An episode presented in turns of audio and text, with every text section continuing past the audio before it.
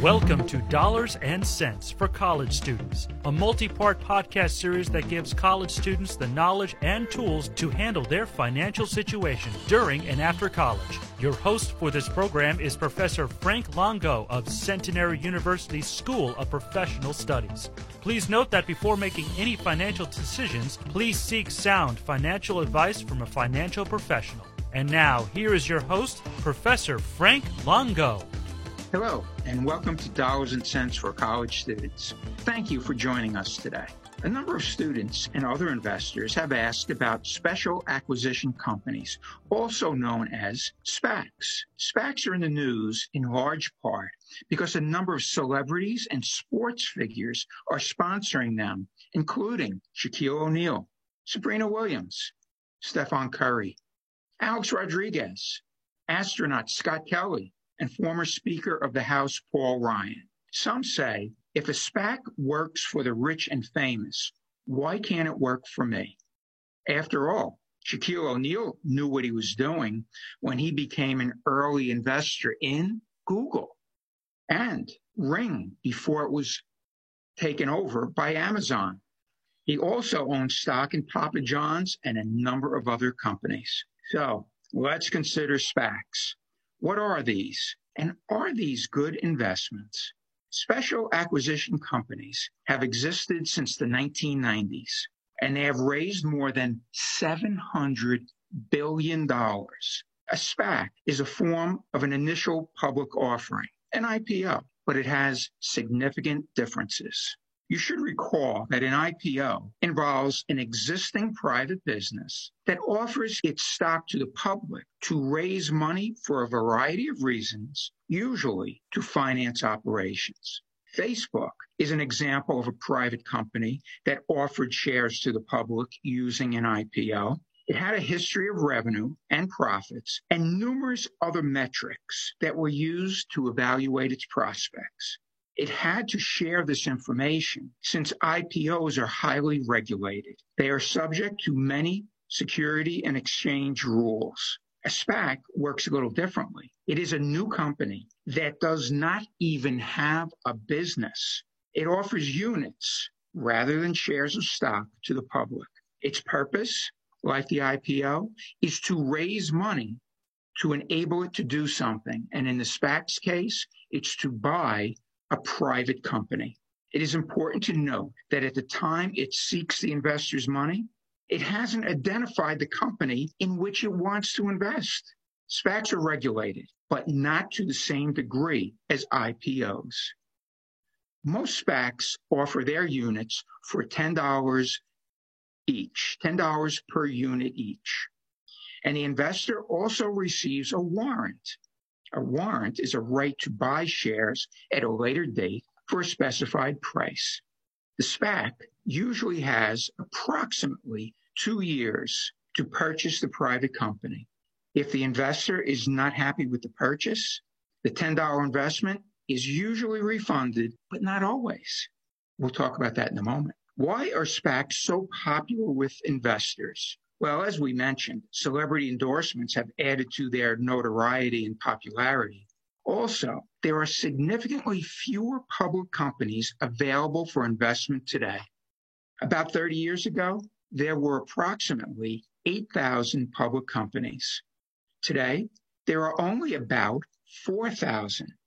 Investors typically seek new, innovative companies for investments. This seems to make uh, SPACs ripe for investment. The refund provision is especially attractive to investors.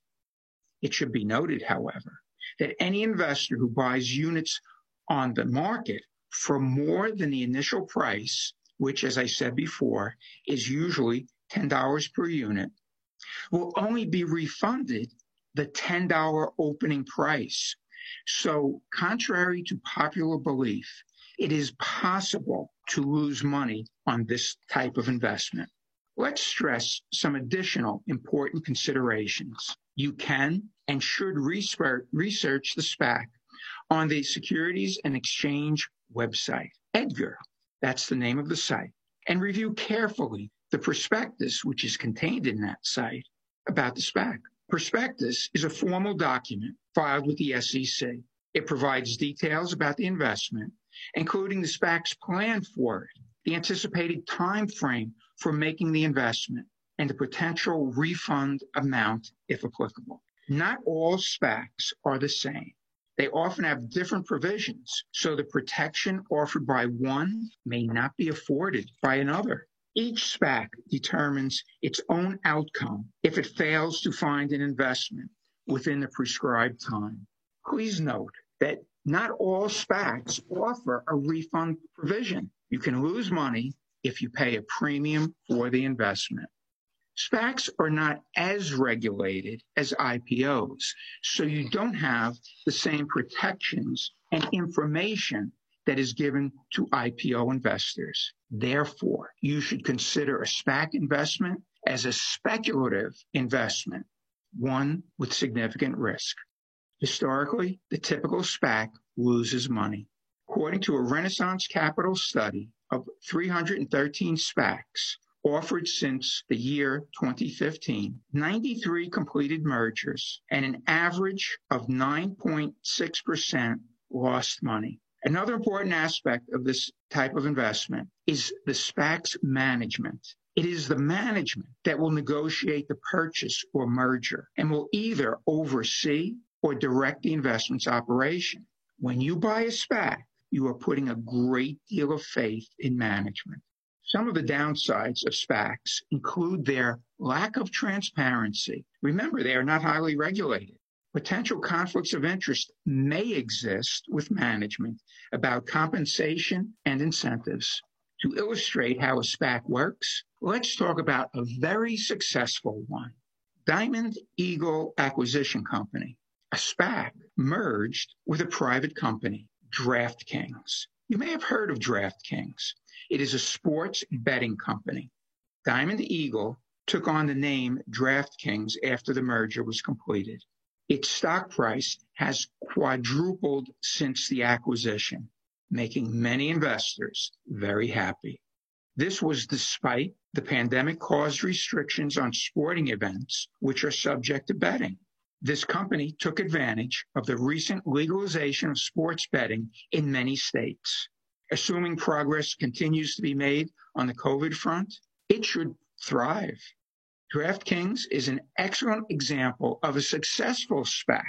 SPAC was used to raise money, acquire a private business, and fully develop it.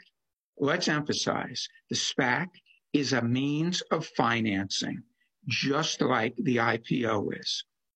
Once fully operational, the companies are no longer considered a SPAC. DraftKings is considered a corporation in the business of sports betting.